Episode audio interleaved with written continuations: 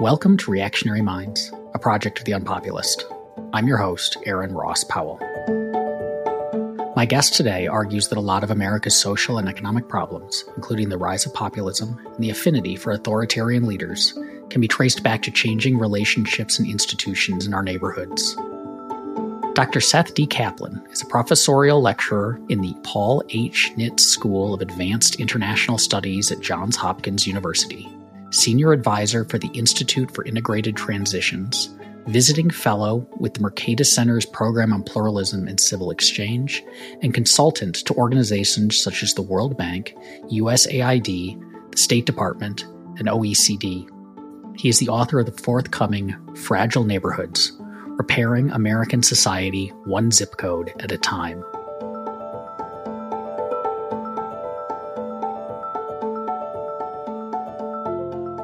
What's wrong with America's neighborhoods?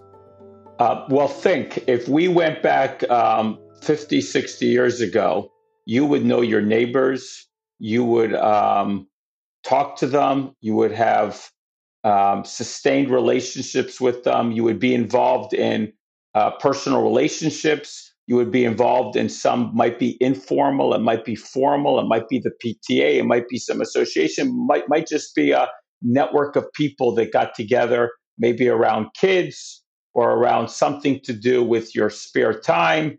And we were embedded in relationships, we were embedded in institutions. Now we have very little of that. Instead, we're on our phones, we're alone, we're isolated, if we have a problem, we don't know who to call. We may not have anybody near us that we know well enough to depend upon.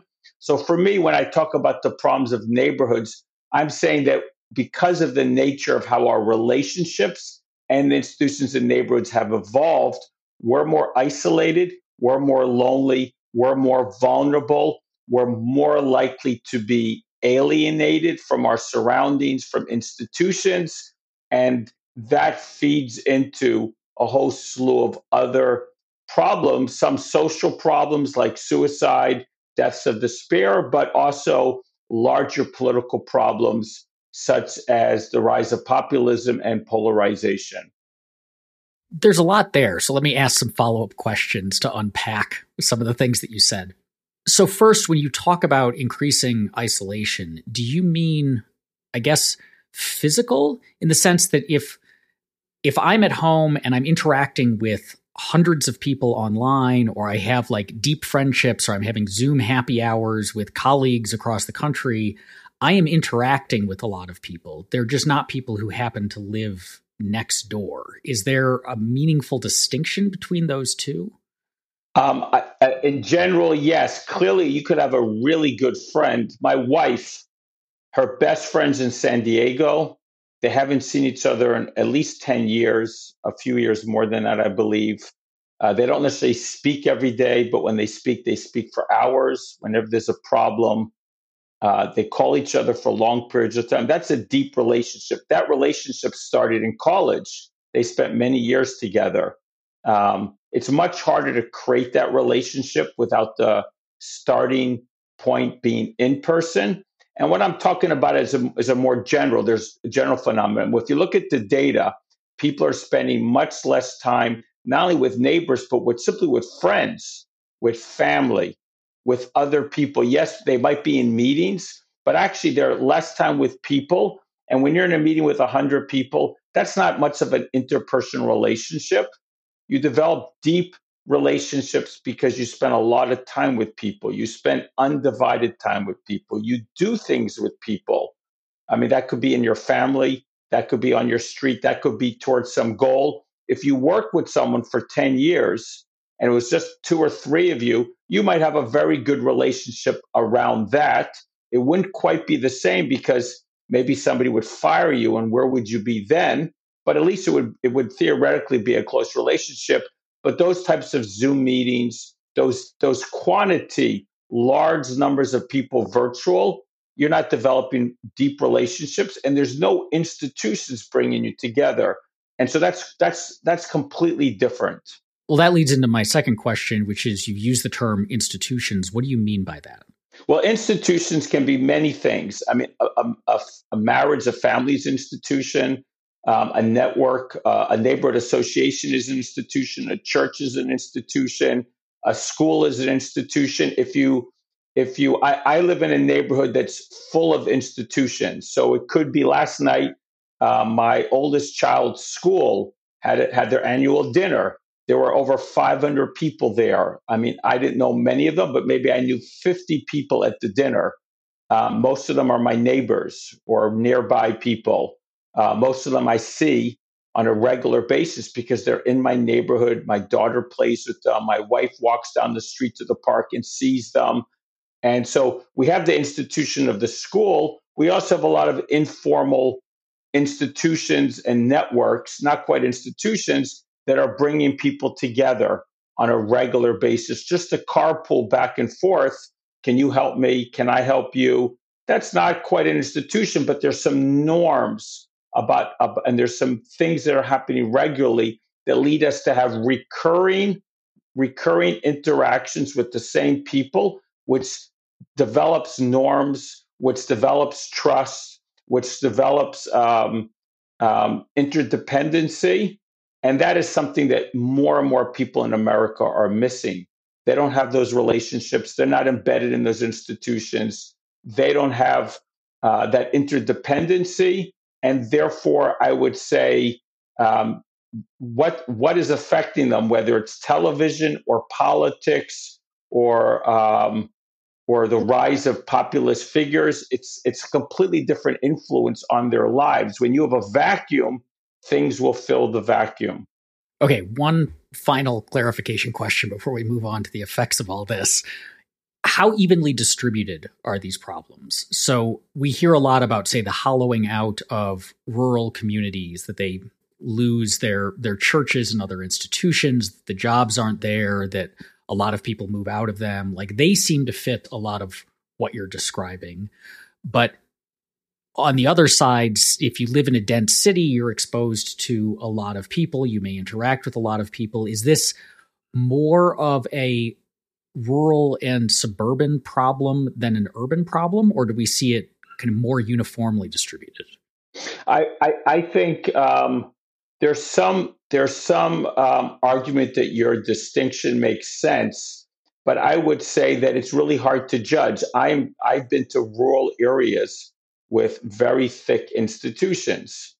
Um, I've been to um, suburban areas where they have um, very weak institutions, dysfunctional patterns. There might be a neighborhood. I mean, if you go to many American cities, the one being in Washington that I think of the most. We have some of this in Washington, but you go to Baltimore and you walk around the city. The, the, the, the inequality, simply the great differences between a more materially well off. I mean, this is not a, social problems and material problems are not the same, but you can just walk around some of the neighborhoods and see the lack of supporting institutions on the literally in terms of people's lives. I mean, people are uh, the families aren't stable. The schools aren't very successful. Uh, the the networks in the neighborhood are not helping people find opportunity and help them when they're in trouble. If anything, they're working against that. So um, and, so I, I think it's it's a little. it's we need to think beyond these types of uh, categorizations. Um, I mean, certainly one thing that matters is places in which there's a lot of religion. If you look at, um, you can find some rural areas in which, for example, there's a few strong churches and there's a long history and the community is very strong. You can go to Eastern Kentucky, where I went for a book I, I, I, I finished this year, and you can find this devastation worse than you can find in any city. You have populations down by, I don't know, 30, 40% within a relatively short period of time um, uh, you have really awful situation. And part of it is the fact that they're in the rural area, and when there's problems and you're isolated, the problems are they cascade and they're much harder to get your hands around. But believe me, I can find equally bad problems in cities. So then what are the broader I mean obviously someone who is feeling isolated is not embedded in institutions uh, is kind of unmoored from those cultural touchstones can be personally fairly miserable. And I can imagine that can cause problems for the people in their immediate lives as well. But what are the broader social and political implications of this? Well, um, um, socially, I mean, the, the clearest, I would say, the politics. Let me talk about the politics second. The, uh, for me, when I when you first look at this problem, you find that the United States has enormous spatial inequality. And what I mean by that, I think I can mean that on a couple levels. First, you have about 800 or so distressed neighborhoods in cities. Uh, those are neighborhoods with very high levels of, co- of concentration of poverty. Uh, you have very few uh, married families. You have very few models. You have very few people with any material wealth that are invested in those communities. And mostly anyone that does well leaves. And every time they leave, the neighborhood gets a little worse. And um, every program meant to help those people, mostly those programs mostly encourage people you, you, you get an opportunity, you need to get out. And so when we think about how to address those problems, we mostly try to help individuals and make the places worse. So certainly the spatial inequality feeds into great disadvantage. It feeds into the fact that's now somewhat well known is that the social mobility is way down. If you're born poor, you're much more likely to stay poor than 50, 60 years ago. And the single most important reason why that's true is that some zip codes, some neighborhoods, you simply have a great, great disadvantage compared to others. So that's a whole, that's a whole, and that and that feeds into anger. That feeds into um, lots of issues you can see in our society: health, politics, social, and lots of money being spent that's not actually succeeding because those problems are intractable if you don't deal with the neighborhood effect. In terms of our the broader issue, the less we have relationships and institutions that we're involved with and committed to, I think the more we focus on politics, the more likely we're to focus on more authoritarian leaders, the more likely we're going to. Um, I mean, there's certainly studies. If you look at the rise of authoritarianism in the mid 20th century, one of the causes that that's been identified by uh, of quite a few scholars is that people had no attachments. They became alienated. So I think clearly we see some of that in the United States, which explains why there's so much emphasis on politics. And there is a desire on the left and the right for, I would say, very either very abstract policies without thinking through the impact on human beings, and a great emphasis on individuals as saviors. How does this compare to other countries? Do we see similar? So, like the obviously, all countries have seen a rise of like smartphones and addiction to that, and spending time online and so on. We've seen Europe has is much more secular than the United States, much lower church attendance. It's much more kind of urbanized. It's uh, life is even more politically determined in a lot of ways. Do we see similar things, or is this more of an American problem?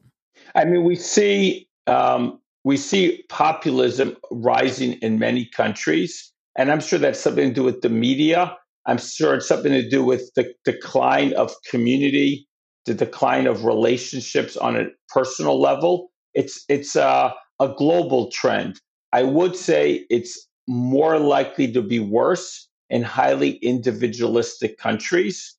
Um, um, a place like the United States, we're all spread out.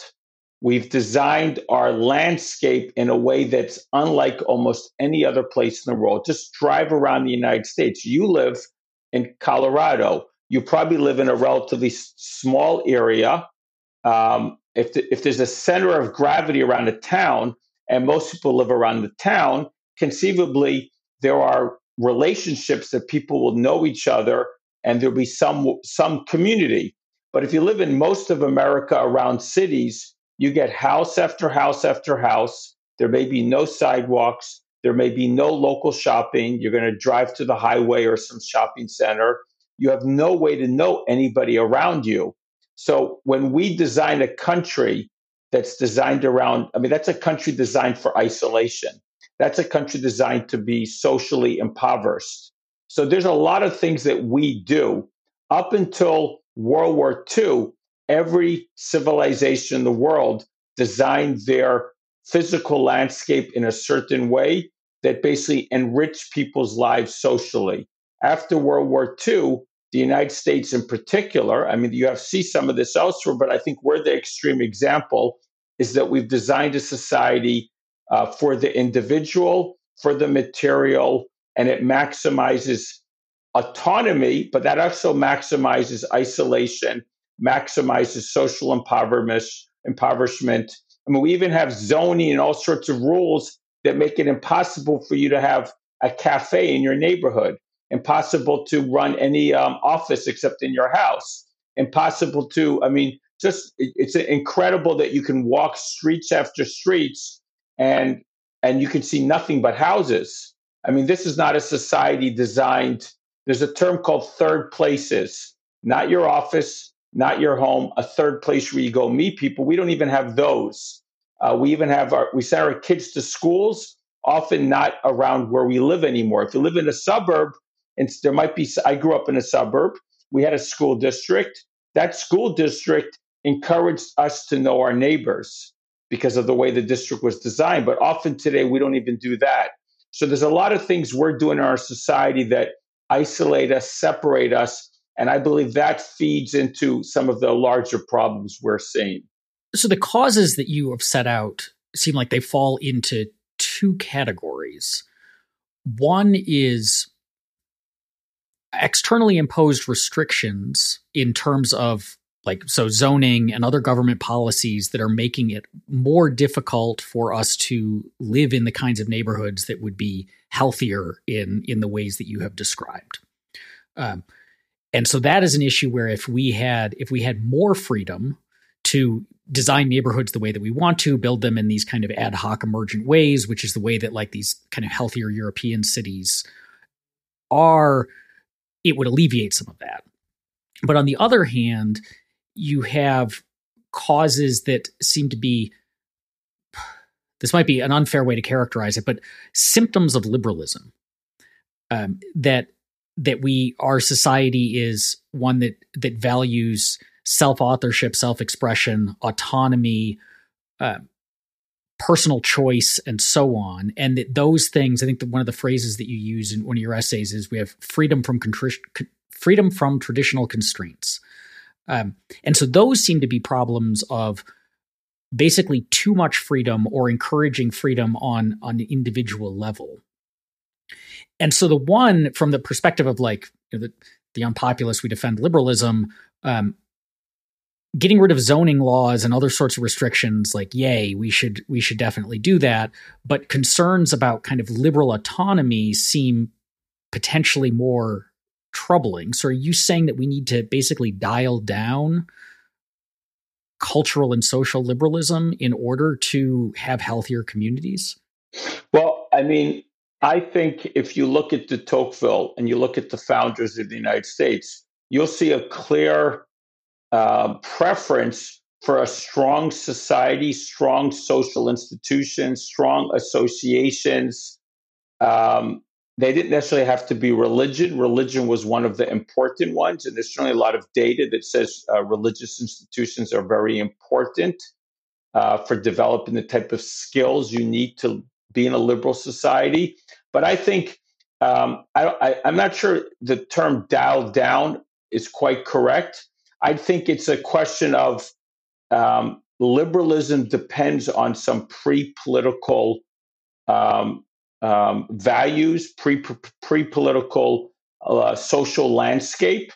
And I think the people who um, are great political philosophers um, um from the 18th, 19th century, they understood that liberalism did not exist in isolation. Liberalism depended upon these pre political, um, very socially determined dynamics. And um, I would say, if anything, we have forgotten that.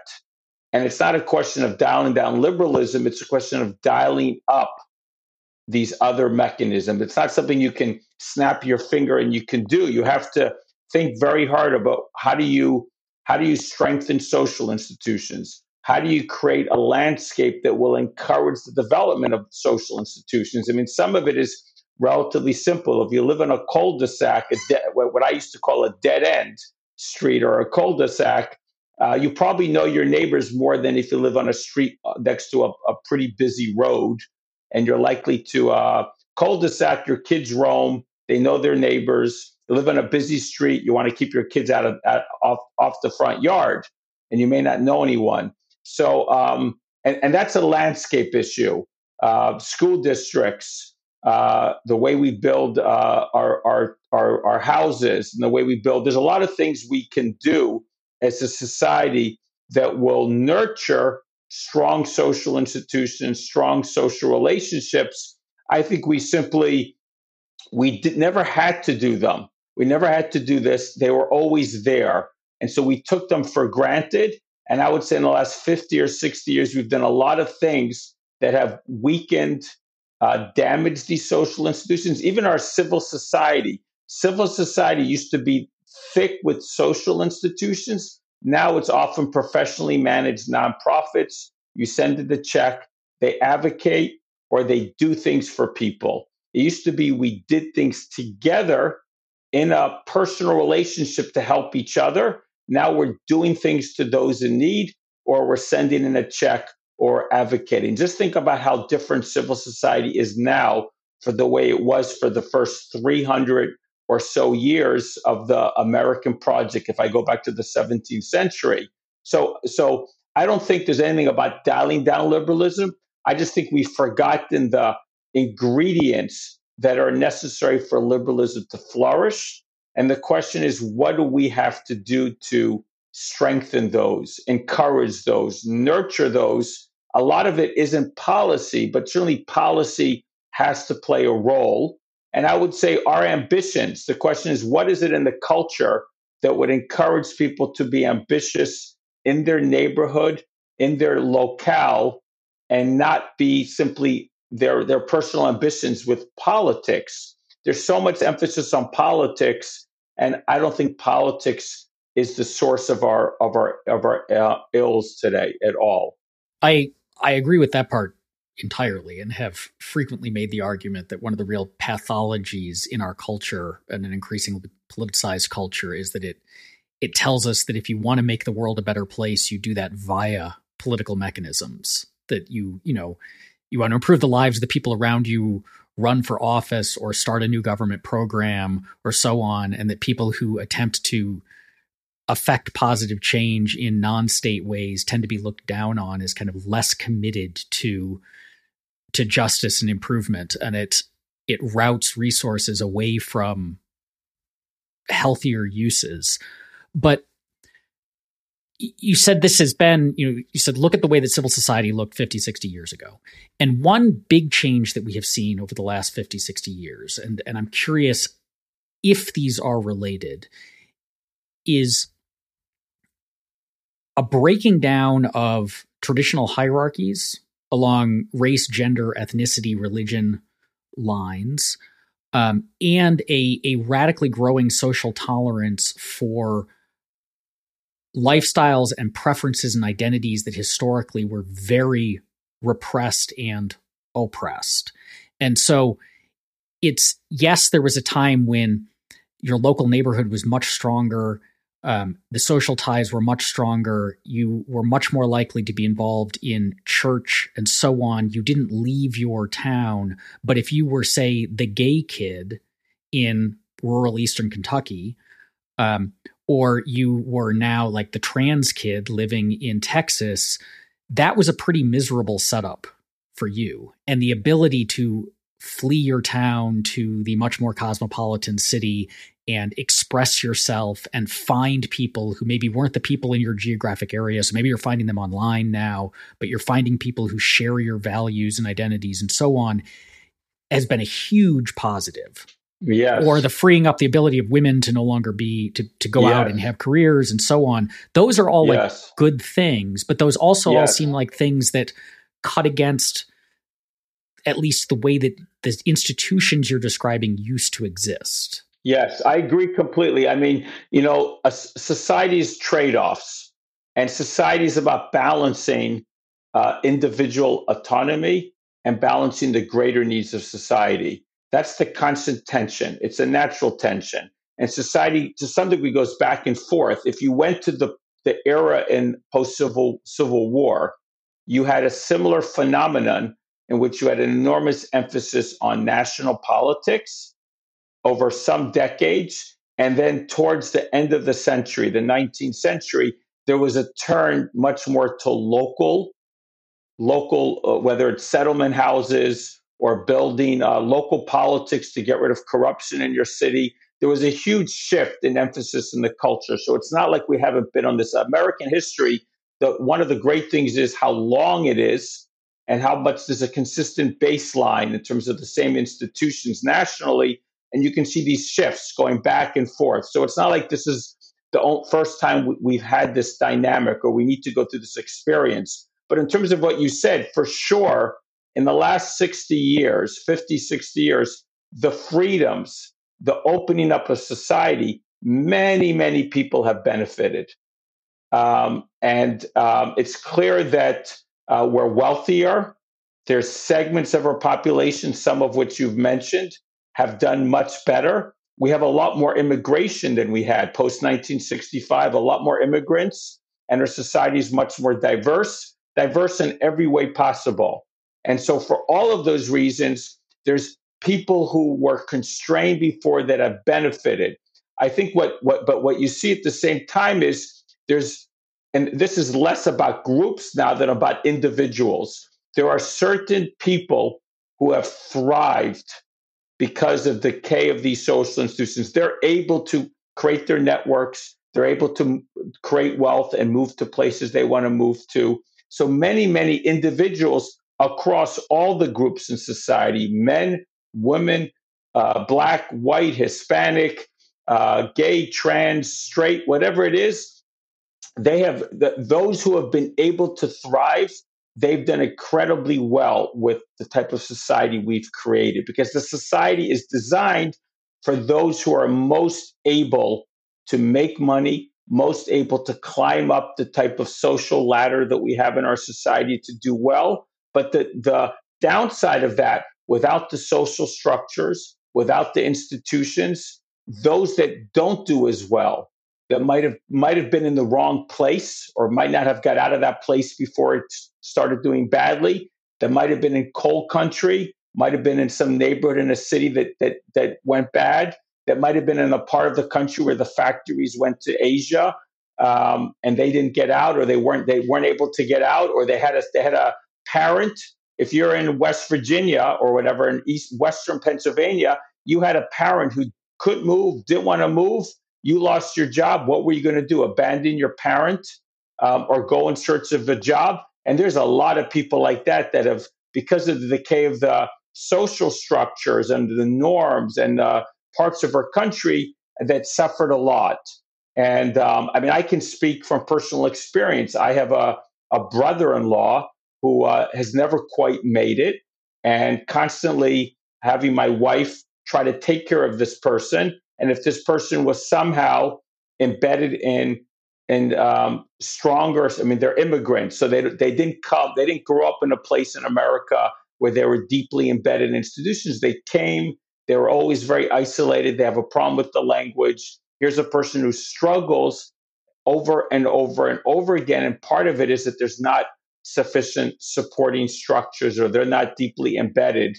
And uh, and you have a lot of people like that you have, uh, uh, I mean, I would think there's tens of millions of Americans who would do better if they had a stronger neighborhood, stronger social structure around them. When I talk about this spatial inequality, which is a little bit of a different problem than the problem of populism, I'm talking about those millions and millions of people that because of where they are and what's going on in their neighborhood, they simply have a much uh, less bright frontier and much less hope for the future and a much worse present than those of us who live in nice suburbs and we're, we're comfortable with who we are and we're well connected to our work. I mean, that's a whole different uh, problem that um, it, it, gets actually very little attention. We talk about the rise of populism and the, and the problems of our politics. We talk about poverty, but we don't really talk about um, these large segments of the country where people literally are trapped or are greatly disadvantaged simply of what street, what neighborhood they're in. And it's a bit shocking to me coming from around the world where I travel that you see so many people like that and so little discussion of the problem.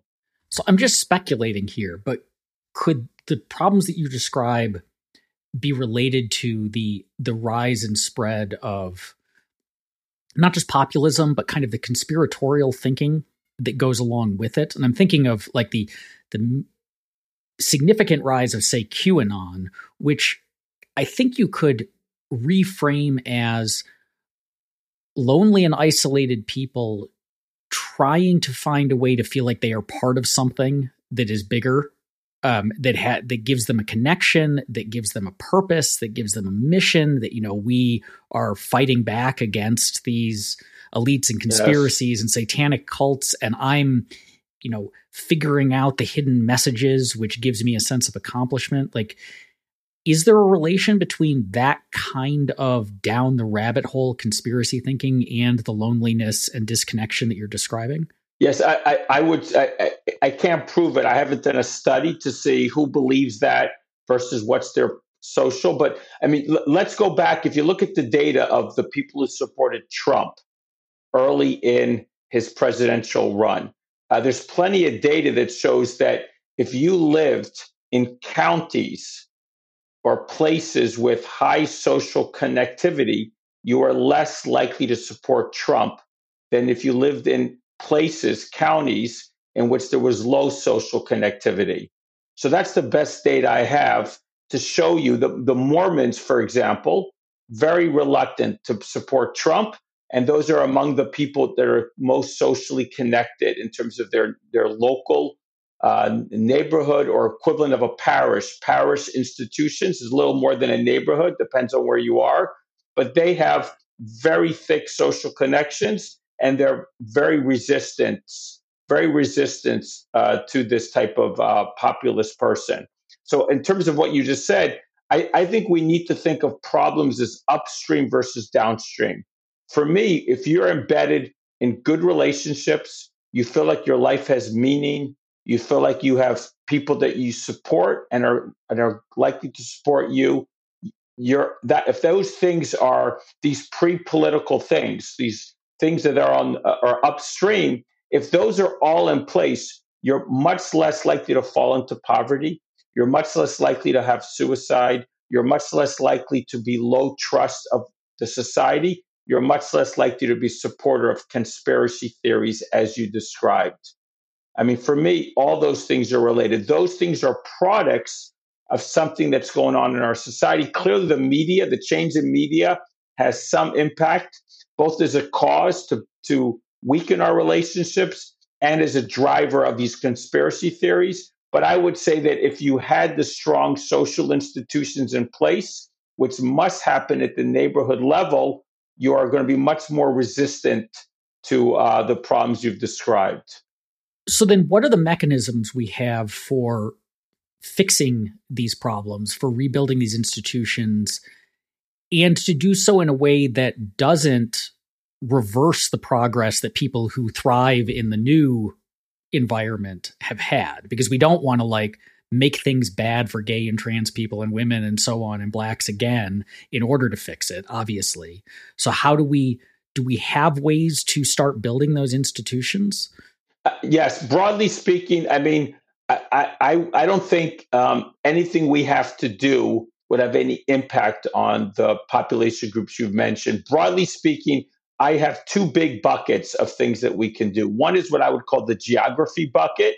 This is things like let's re envision the landscape that is America. If we were to have a renewed push on neighborhoods and what that meant uh, for our society if everybody lived in an identified neighborhood. If you go to New York City, I'm from New York, you have some sense of your neighborhood. You have some sense of there's shopping in your neighborhood. I mean, that's unusual because that's an old, older city. It was designed around neighborhoods, and there's a few places like that. But imagine everywhere in America, we we re-envisioned our whole landscape around neighborhoods. Imagine also that we decentralized government, at least some of government, so that neighborhoods had a say in how resources were spent, how their neighborhoods were shaped.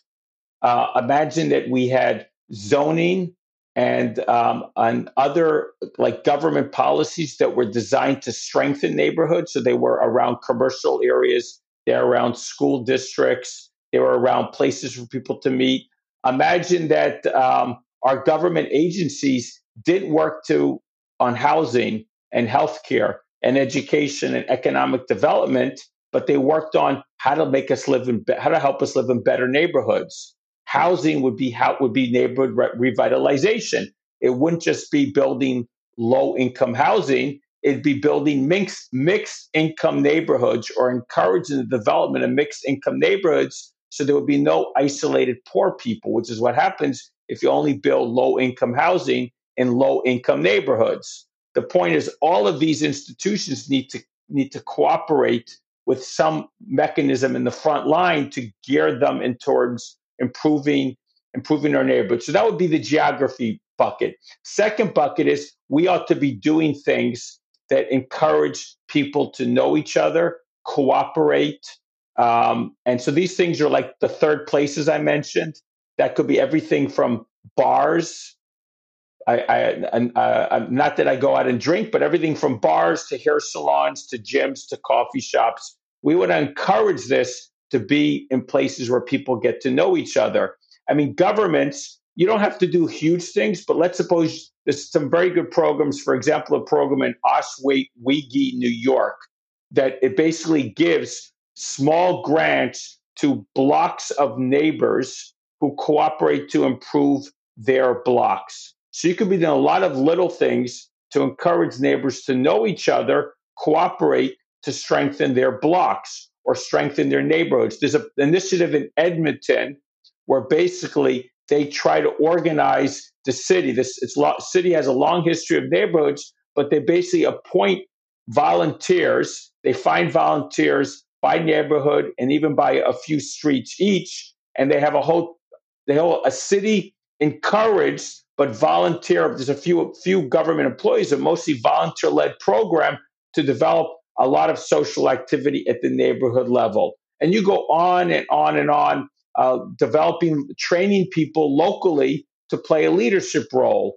Um, if you're in a poor neighborhood, finding ways to build up indigenous capital so that people don't have to leave to be wealthy. They can make money by doing, let's say, housing or real estate development in the neighborhood. If you train people and you offered financing for people, people would would make the neighborhoods more attractive and they would invest in amenities because that they wouldn't have to leave to have a better life. So there's a lot, a lot of things we can do. I would call it geographic and social that can strengthen neighborhoods.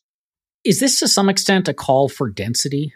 Because the so the mixed like the mixed use neighborhoods tend to be denser um, neighborhoods versus just sprawled out subdivisions tend to be denser um, because one of the things that we see a lot right now is many people fighting tooth and nail against i think the, the very kinds of changes that you are that you're asking for. The nimby movement is all about basically doing the opposite of everything you've just said Yes, I mean it, it, it, may not be against all of it, but it's certainly against. People are worried that they have uh, assets, their property, and the, maybe the prices will go down, or they have a very fixed idea of um, how they should live. And and I mean, I'm this is a democracy. We have to have uh, we have, we cannot tell people how they should live. But I would say, in answer to your original question, um, I this is certainly uh, um, a call for more density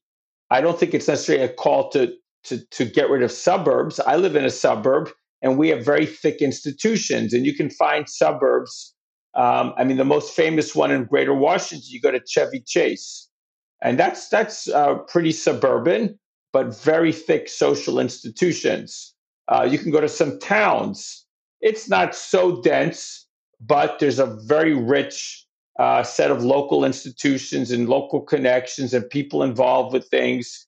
But it is a call to design a country around um, around mechanisms, structures, a landscape that will encourage people to spend more time with each other and to cooperate for benefit, for mutual benefit, and to discourage. I, I think we as people, human nature, we have a natural inclination to want more material and to maybe to throw off our constraints, which can mean relationships. And that may be our natural inclination, but it doesn't necessarily mean that that's what's in our best interest or what we would want if we were more embedded in relationships day in day out i think these are things that that we that are maybe natural to the human condition but not necessarily how we have to be or or what we should be because it's really not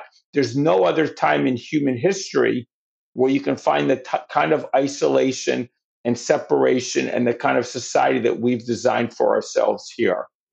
Let's take that back then to the question of polarization, which you've said is is exacerbated by a lot of this and the calls for authoritarianism and the rise of populism and so on because it seems like ultimately what you're calling for is a is a return at least in part of a much more robust social trust that we should engage with our neighbors and with people around us and with people who are different from us and trust each other in these institutionally affirming ways.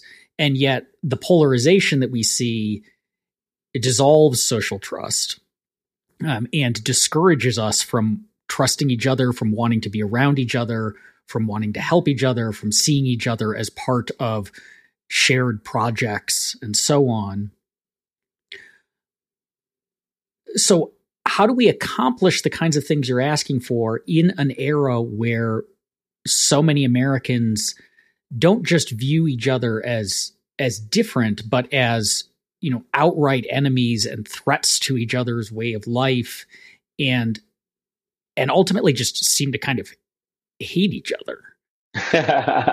well, I mean, I, first of all, I would say that um, I mean, p- part of our problem is that we we spend no time with each other. Um, if you went back again, uh, we had all the problems you've identified, but we were not only cross political, we were cross class in terms of how we lived. Now, I mean, again, the headline is is that we're not spending time together across political politics, but I would argue the bigger problem is we're not spending time across class. Um, and uh, and the, the, that the class problem feeds into the political problem, and the class problem is, in my opinion, actually more intractable in many ways. Um, and you literally have um, huge differences where you live in terms of your class and what that means for your future.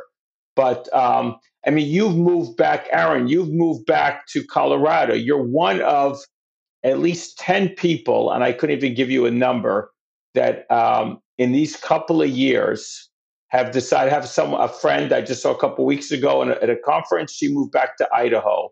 I have somebody else I know moved back to um, southern Minnesota. Uh, somebody else moved back to um, I think it's Iowa. There seems to be people who are saying that they want to live in a smaller place. They want to live in a place where they know people and they can contribute at a human size and uh, they can have relationships as part of their lives. Uh, somebody like you, I don't think you're going. I mean, correct me if I'm wrong, but I don't think you're going to Colorado to to be a hermit on the top of the mountain. Maybe that's part of the time, but uh, you wanted to have a, a, a bigger house. Maybe you wanted to have more nature in your life. You wanted to have um, uh, a chance to do some sports or skiing, but you probably also wanted to have certain types of people around you that you can have in Colorado that you couldn't necessarily have easily. And so I and I don't think that was a choice you made because you wanted to um, uh, get away from um, anyone's politics. And Colorado is a somewhat diverse state politically, depends upon what part of the state you're in. So I don't know your part, but I mean I think we can be angry at each other, but uh, most of us, if you get us in the room with each other, or you get us on a some event with each other and especially if there's food i mean the, my, my, primary job is bringing people together across the political spectrum to cooperate in many places around the world that's what i do for a living um, and nothing helps food drink not everybody drinks of course and you just talk. And people are often from different backgrounds, but they get to know each other personally. And then everything else is manageable. So I would say easily the biggest problem we have in our country is we're not spending enough time with each other, especially in institutions, informal, formal. Regular dinners is a kind of informal institution if you think about it. So I don't know what it. I, so the thing is, yes, we're angry, but I think we need to get beyond the headline. It's clear that there's a small percentage of people on the left and the right. I don't know, six, seven percent. You can look up the data that are not going to get in the room with the other side. But there's about 85% or 80%, whatever number you want to put on it, that, that are not that angry. They're, they would be happy if the setting was right, if it was something that was regular, it was personal. You know, I live in a neighborhood in which I know, I know my, I know, I know I can go down the two streets here and I can tell you who lives in every house on the streets. I can walk over three or four blocks and I probably could tell you about three quarters of the houses, who lives in them, what kids they have. Um, I mean, this is the kind of neighborhood I live in. We almost never talk politics in my neighborhood. I don't even know people's most, for the most part, what their politics is. I could make some guesses, depends upon what school, that we don't all go to the same school um, and whatnot. I could make some guesses, but for the most part, I don't actually know, but I know them as human beings. And I know if my child has a problem, where I might go, where the nurses are. I mean, if you live, if you have kids, you you know where the nurses are. Where's the potential kids that might um, babysit? We had a babysitter last night, um, and so on and so forth. And I mean, th- those are the things that seem to matter. So I would say, if our if our society offered these opportunities, if it was designed to encourage these opportunities, the politics would become less important. Thank you for listening to Reactionary Minds, a project of the Unpopulist. If you want to learn more about the rise of illiberalism and the need to defend a free society, check out theunpopulist.substack.com.